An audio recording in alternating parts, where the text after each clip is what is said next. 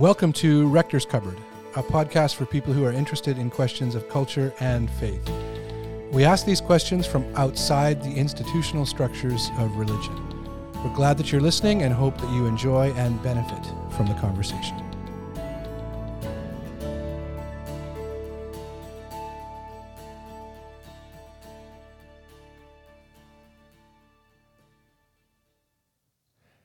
There's an interesting documentary on Netflix. Well, there's a number, but the one I'm thinking about, I think it's called The Last Blockbuster. And it talks about Blockbuster Video and the very last one, which is in a small town in Oregon. It plays, it's interesting that it's on Netflix because Netflix maybe was part of killing Blockbuster. When I was a kid, you spent your Friday night or your Saturday night when I was a young adult going to the video store and standing in front of a wall and selecting a video and you hope they had it in and all that kind of stuff and you had late fees and everything else. And now there are no more blockbusters. Uh, the Bible never said that the gates of hell would not prevail against Blockbuster, but apparently the gates of hell will not prevail against the church. But at times it can seem like we're waiting for the last uh, Blockbuster to close. The church, in many people's minds, is in decline. You may have participated in church um, quite exhaustively in your past, and now maybe don't go to church at all.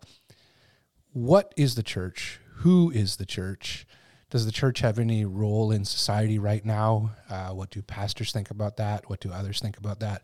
Here at Rector's Cupboard, we were really pleased to be invited to enter into conversation with a friend of ours, David Goa, who is an author and museum curator, um, writer on all kinds of different topics of faith and culture. Uh, he's the founder of the Ronning Center for Religion and Public Life, and uh, he's a bit of an Orthodox theologian as well. And so he said, Why don't we talk about the church, who the church is, what the church is, and what people have to say? So this series is what has so far come out as a result of that uh, invitation.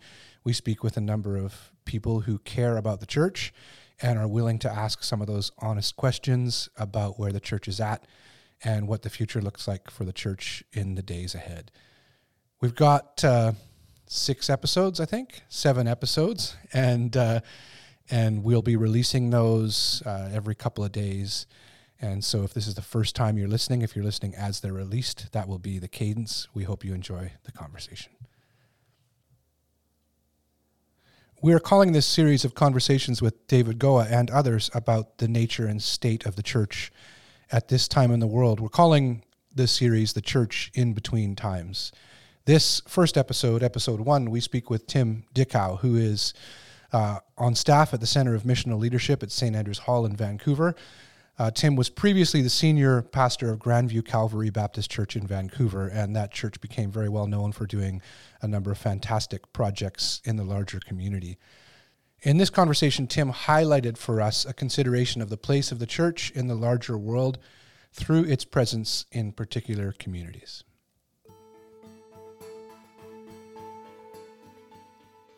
In my home, there was only two things you could talk about theology or politics.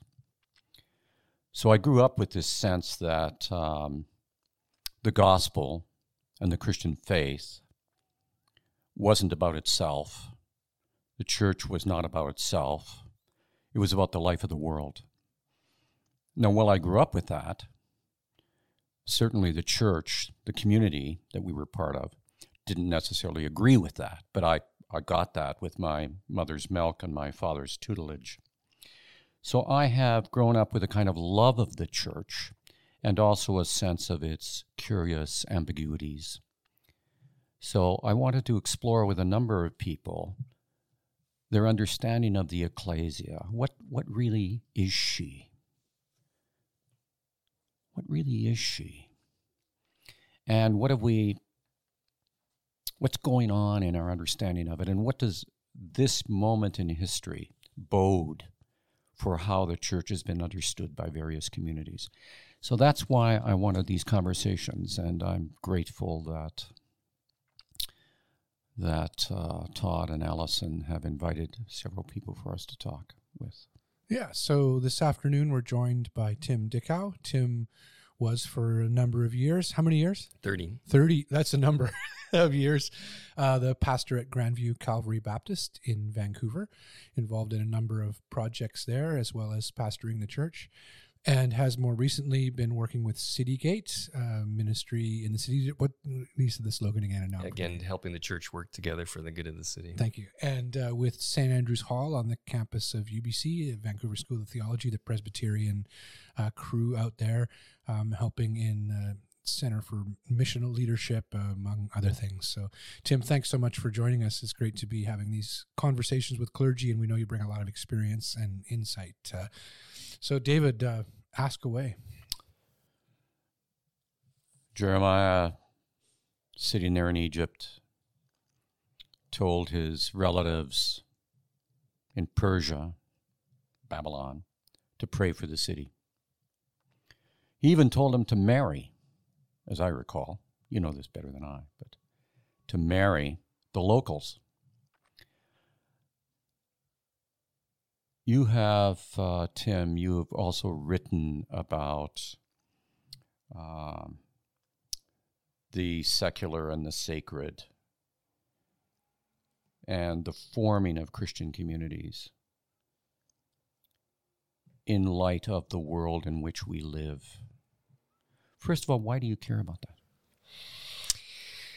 Well, my vision of the church it really formed both during my study of theology and also being part of the church in a particular place um, I came, I was formed with, a, had the opportunity to study with Tom Wright for three times in my under my graduate degree, and really got a vision of Jesus on the ground in Palestine, touching all of life, at both the personal, corporate, and systemic level. And I brought that kind of vision to Grandview of a church rooted in a place, seeking to see the life of God extended to that place in all its fullness. And my understanding of systemic issues grew as being part of that church, by being part of that church, and us trying to touch a lot of those issues in various ways. And so um, I, I, that vision had that dream has always excited me. And it's always been the best part of being part of the church is to participate in that dream of god bringing life to the world. So jesus was a palestinian born in a third rate town growing up in nazareth a jew colonized by the Romans, disputes about who was going to govern the temple. This was the world. And to navigate that world with all of its differences, with those that are in and those that are out, those that can come to temple, those that can't come to temple. So that sense that the church is rooted that it has a place. It is in the world. And it is to regard the world and to address the world, but it isn't there for itself. It's there for the life of the world. Is that very much sense? very much so. I mean that was the the the that text from Jeremiah that you start out with was a pivotal text for us um, in establishing a group of pe- people who lived in that neighborhood. So we really we were a parish community. Over seventy percent at one point who walked to participate in the worshiping life of the church, and the initiatives that we started that included everything from housing for refugee claimants to social enterprises and creating employment for people with barriers to a spiritual urban retreats center to performing arts group for children learn where they learned the stories of the bible and presented them. All those things were meant to bring life to the place where we were and to the people we were and especially with the focus on the people who were on the outside looking in much like jesus himself so what would you say? Like you, you were there for thirty years, right? Um, what were the best days there? What what kind of thing would? Well, I, I often describe it in three phases based on the decades. The first, when we came there, the church was dysfunctional and ready to close, and so it was took us eight to ten years to get healthy. And when I was doing my doctoral thesis, I came across a study by a guy named Israel Galindo, so that who studied church renewal and said, on average, it takes ten years for a church to move from a static place to a renewed vision. I mm. thought, 10 years, that's like forever. and then when I, I, wrote that thesis when I was 40 and realized, okay, that, and I looked at what happened and it, it said that years. was 10 years. And so the first 10 years was really rebuilding and working through, through some fundamental issues and developing a culture of parish and place and, and, yeah. and vision. And then the next 10 years were when things really flourished. We developed well, about six or seven different initiatives that became organizations that have gone on to become much larger than the church itself. So you're working with other entities in that in some of those. We we partnered a lot in the neighborhood, but all these developed out of the life of our own community, and were run by people from within our community initially, and. So um, those were flourishing years, and then the last ten years were a lot of deepening and strengthening this the things that we mm-hmm. began in those 10 years. I mean, the other side of it is I kind of burnt out near the end. And right. so that, um, and I think there were other leaders that kind of burnt out. And so there's some learning that we've had to do around. It was just that. to, to managing the kind of. We, we never really, I think there's, there's a lot of reflections there, but we didn't figure out we were a community and we were also an institutional church. And as mm-hmm. leaders, we mm. did both. And that was not that wasn't sustainable to do both yeah. to be an intense community and oh right and sunday's still coming. We still have to do services. We still did all the institutional things of the church and so mm-hmm. that was the part of the challenge mm. of that part of the goodness but part of the challenge. Have you reflected on those institutional things of the church? And in retrospect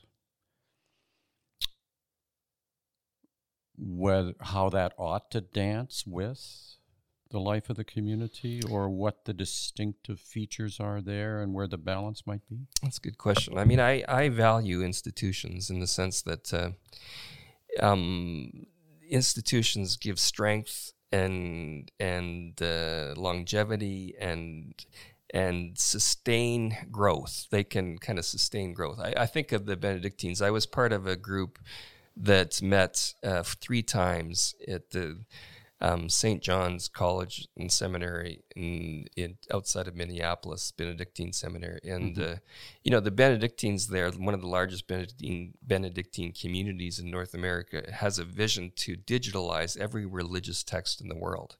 I've said you know, we've been kind of part of the new monastic movement. I said, there's no new monastic community that's going to take on a vision like that. Mm-hmm. Like, so institutions have a strength and purpose. In our case, I've often said vision needs to, to lead the vision of God in the world, and institutions need to follow. And the infrastructure that we tried to keep up strong, I always tried to make sure that our vision was leading us and that institution was following and not the other way around. Mm-hmm. And I mm-hmm. think for the most part, we were able to do that. And I think that, that it was a good balance. I think the more the struggles were around leadership in that, that mm-hmm. we tried to, I was leading a community and leading an institution, and that needed to be divided a little bit. So. I have wondered a bit about, uh, we don't have to spend any time on this, but I'll raise it I have seen a number of churches which have run with the social justice agenda. It doesn't sound to me like they've done it as intentionally as you have, where you're actually trying to build community or working at community. Not just build community, but working with and in the community that is given to you. Mm-hmm. So that's a that's a big dis- difference than programming. Uh, but in the churches that I know, which have been really committed to that, God bless them for it. I've also uh, noticed that their worship life is pretty thin. And I've wondered, I did a study on the United Church a number of years ago, and it led me to really wonder is it possible to live the good in this fashion that you've beautifully described, to live the good? And the Benedictines are here a really interesting historical example. Is it possible to live the good, to do that eight hours of work, eight hours of study? What does the eight hours of prayer look like? Hmm. And of course, we know what that looks like for the Benedictines, and we know what it looks like for the great liturgical traditions. Was there any sense that the worship life of your community did that did that nurture beauty my sense and this may be a prejudice on my part i'd like to hear what you say about it. My sense is that the good and the true are unsustainable over any length of time without the beautiful. Absolutely. Well been influenced by david bentley hart here myself quite a bit. Oh. Um, um, we the worshiping life of our community was rich, very rich. We had a we kind of I mentioned at lunch where our Anglican priest who would participate in our worshiping life described us as Baptist Catholic, and he felt like we had a broad sense of the traditions of the church. And we said we want to bring the treasures of the church into our worshiping life and get rid of the baggage that we all carry from other traditions. And that was kind of our moniker and vision mm. for the worshiping life of the church. So we were quite liturgical, and yet we had our, our prayers of the people were some of the most meaningful parts of our worship. We participated in Eucharist every Sunday in a variety of forms, and so we had we felt I felt like we had the best of both worlds. We had the richness of the church's traditions with the flexibility to be creative around that, and uh, so the worshiping life of the community was significant.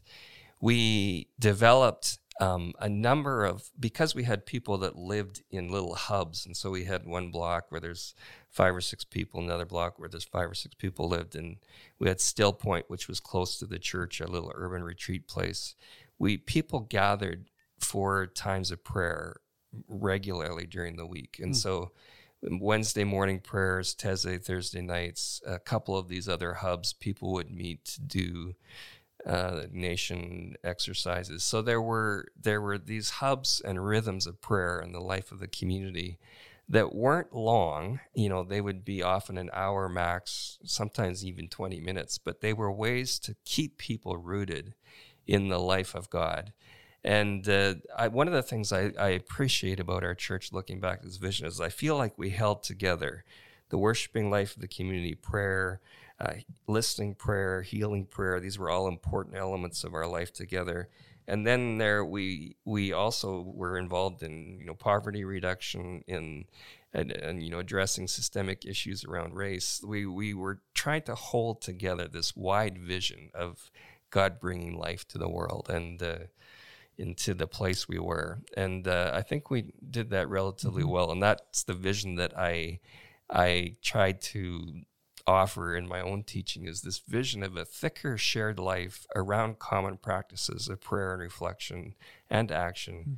in a particular place that's much more porous and engaged with the issues in life of the neighborhood. And that vision is one again that excites me. And when you see a church stepping into that kind of vision, I think it offers real hope for the world. It it it fills that space, you know, that Habermas has described so well of you know the individual and the state, and this this space in between mm-hmm. is is vacuous in a lot of places, and it feels like it's an opportunity for the church, that kind of vision to step in there, and to offer this vision of the beautiful life. Mm within that kind of context.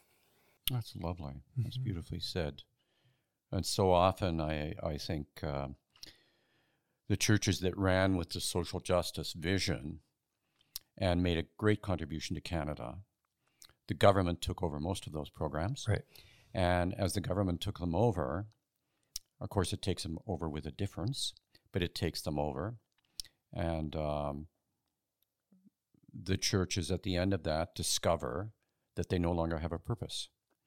Mm. But that's because they were understood as social justice initiatives and programs, right. which is not the same as as as working to enlarging the life of a living community in a particular place. Mm-hmm. So that's the space that you were talking about. Yep. Wow, that's that's marvelous. In your teaching now, so now you're teaching, you're helping yep. other congregations.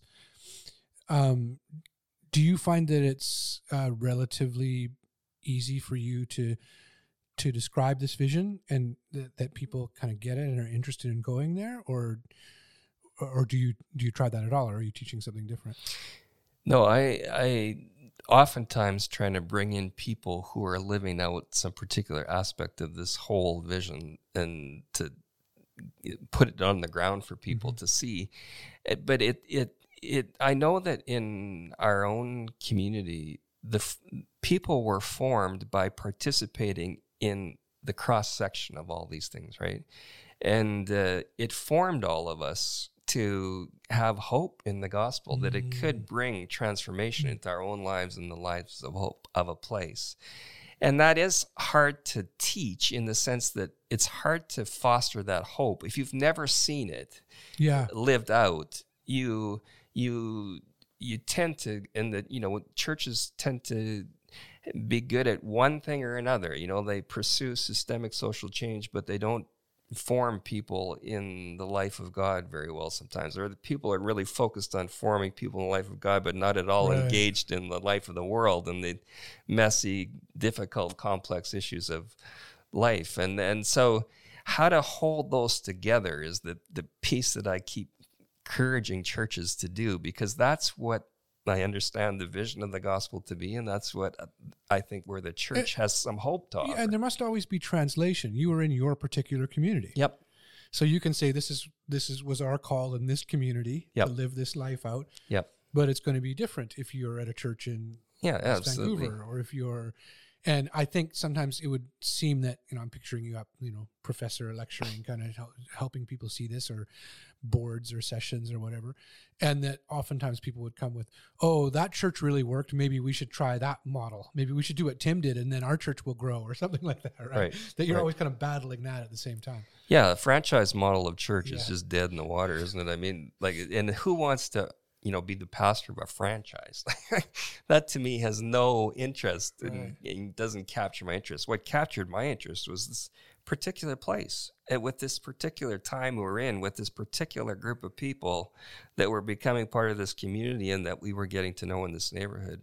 And then what does God form out of that? That's the exciting part to be a pastor for me. yeah Do you think that sometimes uh, churches may may struggle with holding both aspects because, uh, as you described previously, the amount of time that is required to kind of set this up to actually succeed well is is not small. Like you, you talk about how it was a ten year process for you.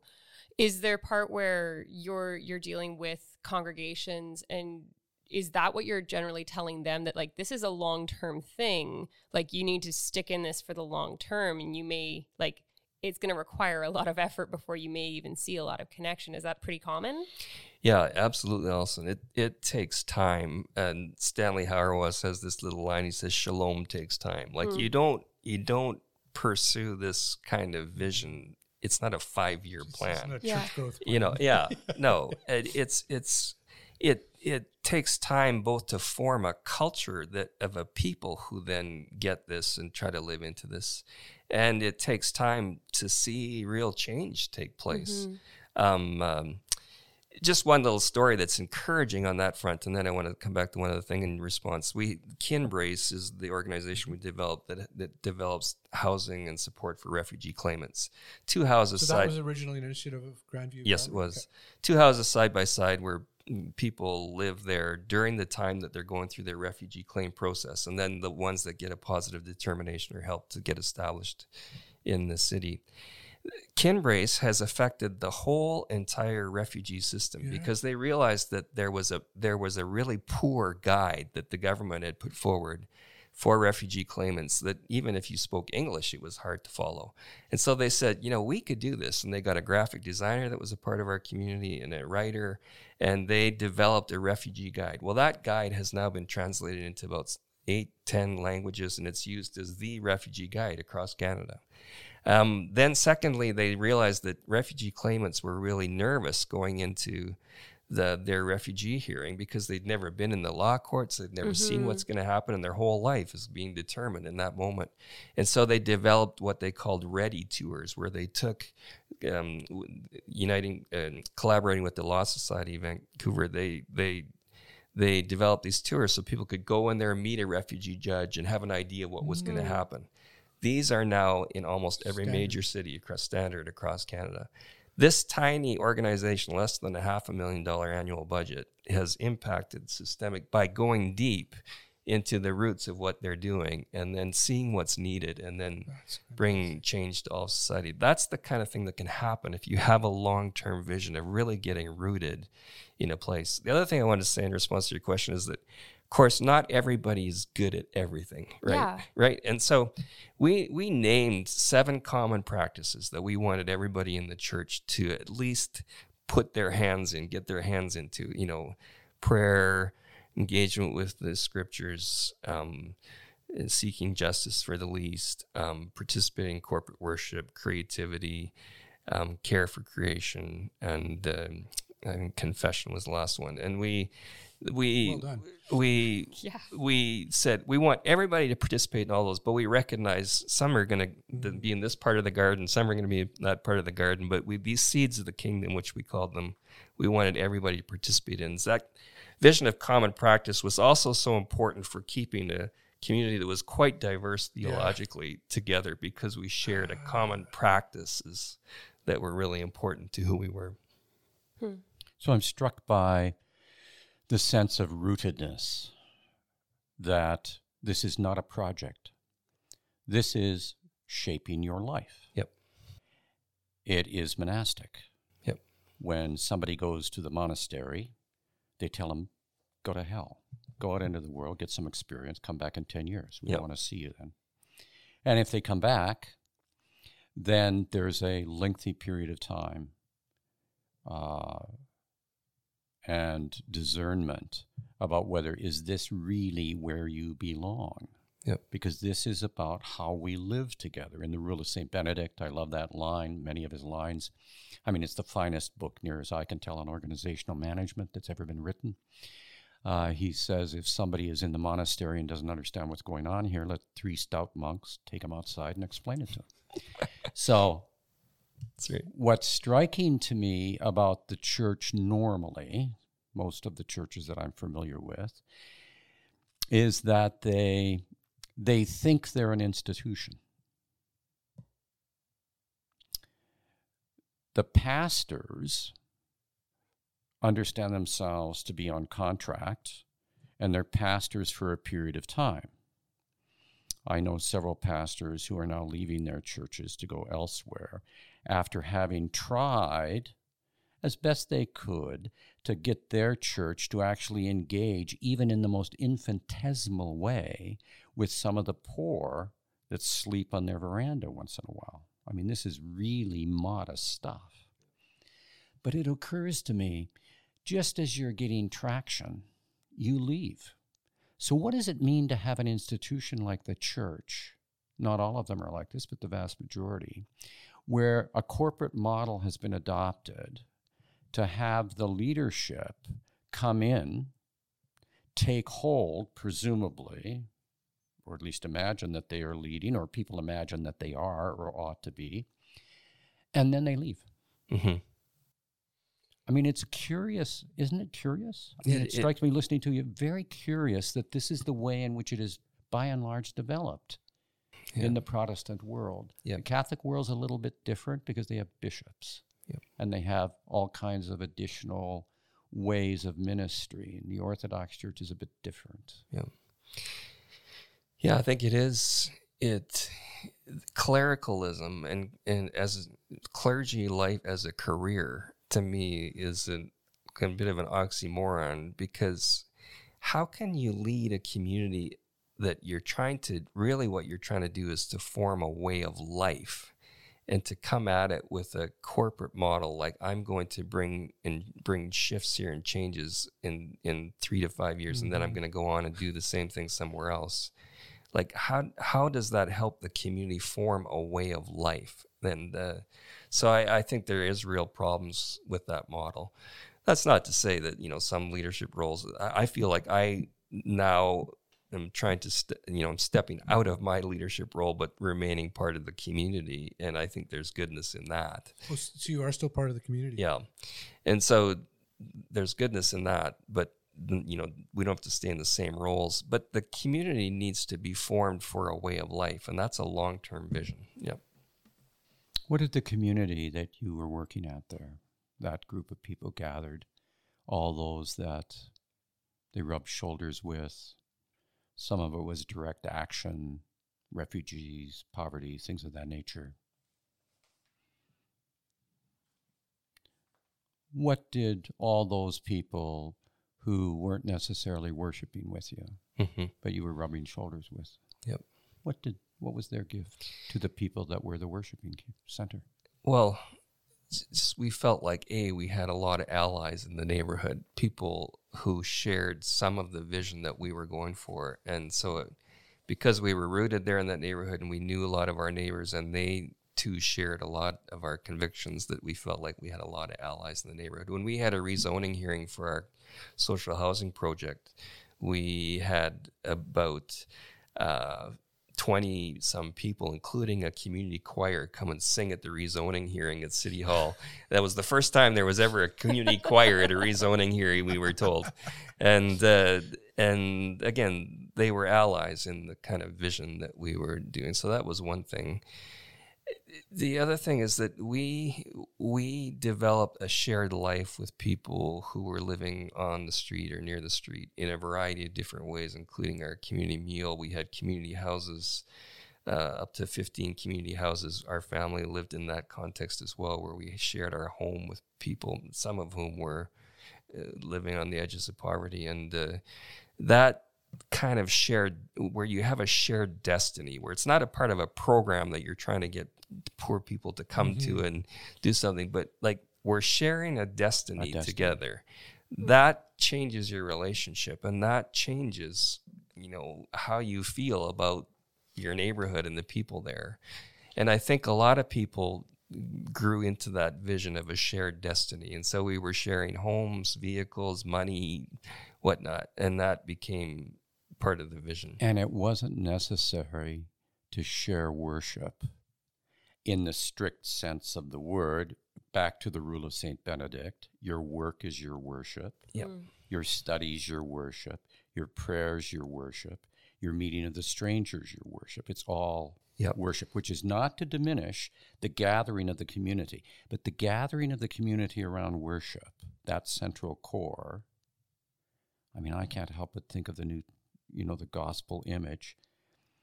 We are meant to be yeast, not the loaf, yeah yeah to be yeast, to be generative, Yep. to be fecund, Yep. and understand that it isn't us, mm. it's the relationship. Yep. And it's what's happening between us Right. and within us and together what is happening. It is in the communion that the being of the world is transformed. agree and i think again this vision of more communities need to churches need to be more porous in that way like i feel like there needs to be more porosity between who's part of the worshiping life and who's part of the next Yeah. layer of community in the church and that sort of thing i had one of the stories i liked was uh, when we had a person from out of town that wanted to come and join our worship and was walking down commercial drive and was trying to get directions and they asked somebody do you know where grandview church is and they said Oh, Tim's church. Yeah, yeah, Tim's a pastor there. Yeah, the Blue Church right around the corner. He said, Oh, are you part of the church? And he says, Oh, hell no, I'd never go to church. but if I did go to church, Oh, that's where. I'd go. That's where I'd go, he said. And I, I love that story because he saw us as a, a good, warm spot in the neighborhood. Is when I when I came there, people didn't know the church existed. So that kind of that was an encouraging. Well, and it's still the same building as It when is, you were is, there. It was, yeah. you know, you built a lot of things when you were there, but not a new campus. No, no. or a new, yeah, it, it yeah, because you drive by it on first there, and it's Yeah. like it looks like an old church. exactly. yeah. Yeah, The church is for the life of the world. Yep. Well, there again, Schmemann's in, influenced me there and his vision Yeah. as well. But uh, um, absolutely, that's the kind of vision that we need to grab a hold of. And of course, you're always working at you know, recognizing the church is also full of sinners. And so we're always going to fumble around, stumble, and argue with each other and so forth. But it's to keep the focus that all of that is aimed towards that. And uh, if we don't do that, I feel like we just going to collapse mm-hmm. in our own structures and will become about maintaining the structure and that's where the institution will drive things rather than the mission of God in the world. Yeah, I'm really intrigued with with how you're explaining this because this sounds like what I think a lot of churches profess that they wish to be like, but struggle, I think, to leave some of those corporate and institutional, um, maybe stumbling blocks uh, behind. With with the churches that that you're working with, what what sort of advice do you give them? Like, because from from what I'm kind of gathering and putting together, they would have to let go of some things in order to actually adopt the type of model of church that you're talking about. Like there there are certain concessions they would just have to like leave. Is that what you're finding that there are some churches who are like, oh well, I, couldn't let go of you know this doctrine. I, I, we couldn't you know open up our our community to that. Or how does that actually play out with churches that are approaching you? Well, I'm working a lot more with the Presbyterians these days. You know, the Presbyterians are very good at order, and uh, um, uh, you know, our church meetings we followed we used Robert's Rules of Order, and we still do to some extent. But we had two things happen. One was we had a lot of people from other countries around the world who didn't just hmm. dive in like Westerners and say yeah. what they think. Uh-huh. They would wait to be asked, and so we I said, "Why don't you speak?" And he says, "I wouldn't not like you Westerners. I wouldn't just jump in and yeah. speak." Hmm. And then the other thing was that they said, like, you're so rationalistic. Like, there's no room for the spirit in the kinds of discussions that you're having. And so our meeting shifted where whenever we had a significant issue to talk about, which we usually did at our church meetings, we would talk about it and then we would go around in small groups and circles and we'd go around the circle invite everybody that wanted to speak to speak and then bring that back to the whole and then we'd take five minutes of silence and listening and that was transformative because mm. it became less about trying to get your way and more about discerning like what is the spirit trying to say to us tonight mm. through each other as we discuss these issues um, those are the kinds of shifts that took place as we listened to each other and were shaped by each other along the way. And so, yeah, and part of what I say to churches is that, you know, we we for example a lot of us in the west we live with even as christians what taylor describes as the immanent frame mm-hmm. you know that that we we function like atheists a lot of the times and it's actually a gift from people from other parts of the world who are live in the life of the spirit um, to to help us to recover what it is to live in a mm. more integrated frame of reference, um, so that we're not stuck there in that kind of rationalistic managerial kind of MacIntyre position of you know we got yeah. control of things. Mm-hmm.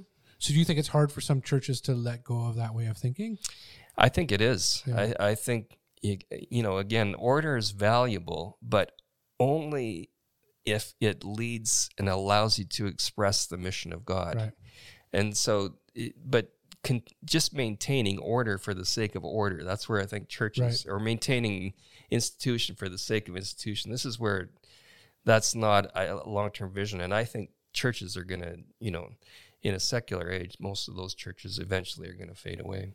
I have the impression that many of these churches have been in a stance. I mean, many of the Protestant churches, of course, that have their roots in Europe and what have you, came over here and they really became ethnic churches. And some of them break out of that a little bit, others uh, perhaps not at all. But they end up having a kind of model which is we are the church, it is us.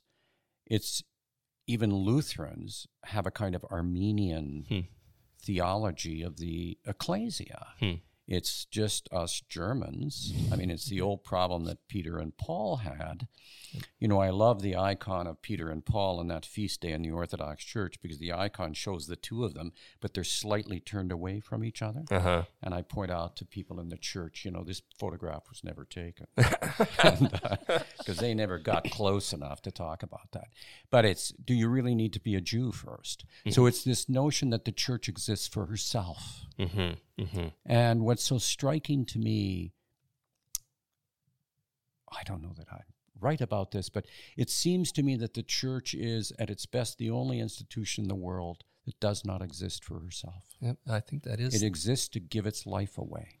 and again that this is the heart of the trinitarian life that we reflect when we when we live this way and so it's theological vision i think is really really important for the church i th- feel like the north american church recedes to pragmatism Yeah. so easily Yeah. and this theological vision has been so important Yeah. in grandview's journey and continues to be important So I think uh, I have said this in the past to a few pastors I know who have complained about where their church is. Uh, simply say, but your church hasn't ever existed. Hmm. Why don't you give birth to it?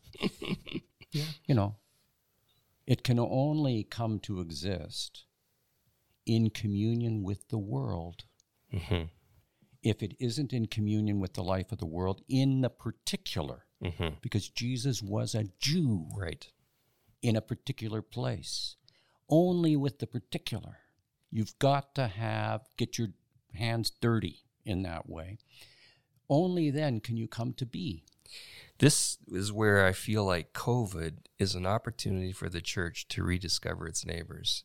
Uh-huh. like instead of we can't meet in person to worship, let's rediscover our neighbors. Let's become very local and let's really engage. And this freaks some pastors out and it freaks some church people out because that's not their vision of church. Their vision of church is just two hours on a Sunday and not having to engage, bother people about religion. And the and so I think this is the opportunity, and I I really hope that churches will use this opportunity to rediscover their neighbors. Hmm. That's really interesting and really well put, and and helps us to see you know, some of the conversation we've been having previously, or the the deficiencies in church culture that COVID has brought out.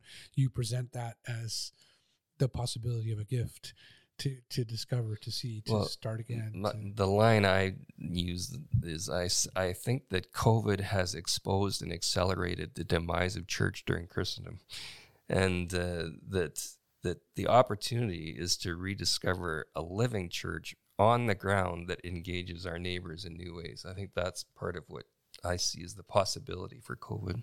The incarnation, yep, mm-hmm. the incarnation, and a life of communion. yeah. But we've we've grown so far from that. Mm-hmm. Like in that that engaging our neighbor is just essential to living the life with God in the world. Like somehow that has during Christendom that seemed to kind of to uh, just shrink that vision. Mm, And I don't Yeah. see how the church can recover its dynamic role in society and be a gift to society if we can't recover that knowing how to be a neighbor. I remember, uh, I think we were at the same thing. Darrell Guder teaching at the Center for Missional Leadership, ending one of his weekend seminars or something. Uh, and I, you'll probably remember the same thing. He, he stood there and and you could see he had his notes. He's always well prepared, all that kind of stuff. But then he just kind of closed his eyes and he said to those of us assembled who were there for educational opportunity, this seminar, and but this was something he was feeling spiritually clearly. He said, uh, "I think we might finally be witnessing the end of Christendom." but he said it so hopefully, because what he was trying to say was the Christian mission now is Yeah. something that we might be able to, you know, Right. renew and see. Right. Right. But it was with the the demise Right. of this. For you, one of the things is interesting. Well, two things. That one, I trying to put myself back into the mindset of a you know a local pastor trying to help their church adopt the theological vision. I love that term, and but some people might look at this kind of uh, way of seeing things and go, "I've already got too much. I can't even imagine starting things and do I, i'm just trying to do a worship service and Yeah. get a, people to sign up to volunteer and how does this practically how do you start Yeah. and how does it not burn you out now that you've been through Yeah. what are some of the things you would advise Well, I I feel like there is probably the need to stop maintaining certain structures and activities that that really aren't going to be that helpful for us to be the church. You know, I had the gift of when I came to Grandview, the first three months, all I had to do was to go around the neighborhood and say, My name's Tim. I'm with this church. What's going on here? How could we participate in the good of the neighborhood? And I got to know so many people. I built relationships that lasted the whole 30 years. I, you know, helped people learn about the neighborhood again. And I think I wonder whether COVID is a time for a church to do something like that, like to say we're not going to be able to do maintain all the things we did, but let's get to know our neighbors and our our neighborhood and keep all these ministries running yeah, all these demographic ministries Right. try to outdo the Right. down the street and- Right. And let's get to figure out what's going on here. And, and I wonder what the spirit might bring to life mm. through these conversations because nearly everything that started Grandview started through conversations with people that were being impacted by some of the injustices of society. And so we start having these conversations, and then all of a sudden, God can, the spirit can start to bring new eyes to see what's possible. The key to what you've said is how can we participate in the good that is here? Right. Mm-hmm. Right. This is an entirely different orientation. different. Yeah. It's not how can we bring, Right. how can we minister to, how can we resolve, how can we at least imagine ourselves to be just by doing this, this, and this. So, implicit in that is a sense that the goodness of life is. Yep. It is. And it doesn't make a damn bit of difference how much you see that it isn't. Uh-huh. It is underneath it all. So, you know, we have this lovely prayer, and at the beginning of all Orthodox prayers, uh, you know, Heavenly King, Comforter, Spirit of Truth, who art everywhere present and fillest all things, treasury of every good and giver of life, come and abide with us. Hmm. The problem isn't whether it's there. The problem is I'm not abiding. Uh-huh. I'm not regarding. I'm not engaged. I'm not seeking communion. I don't have a disposition towards even seeing this. Yep. So that's a huge shift that's required, I think. It is, and again, it's it's related to theological vision because the vision that the, the Spirit is only at work in the gathered life of the church is such a slim vision of God, and it's not a God that I don't think we'd get too excited about. But this God who's on the move and on the run and looking for the lost and and wanting to bring life and beauty in all places of society, that is a God we can join in with and we can discover in our neighborhoods.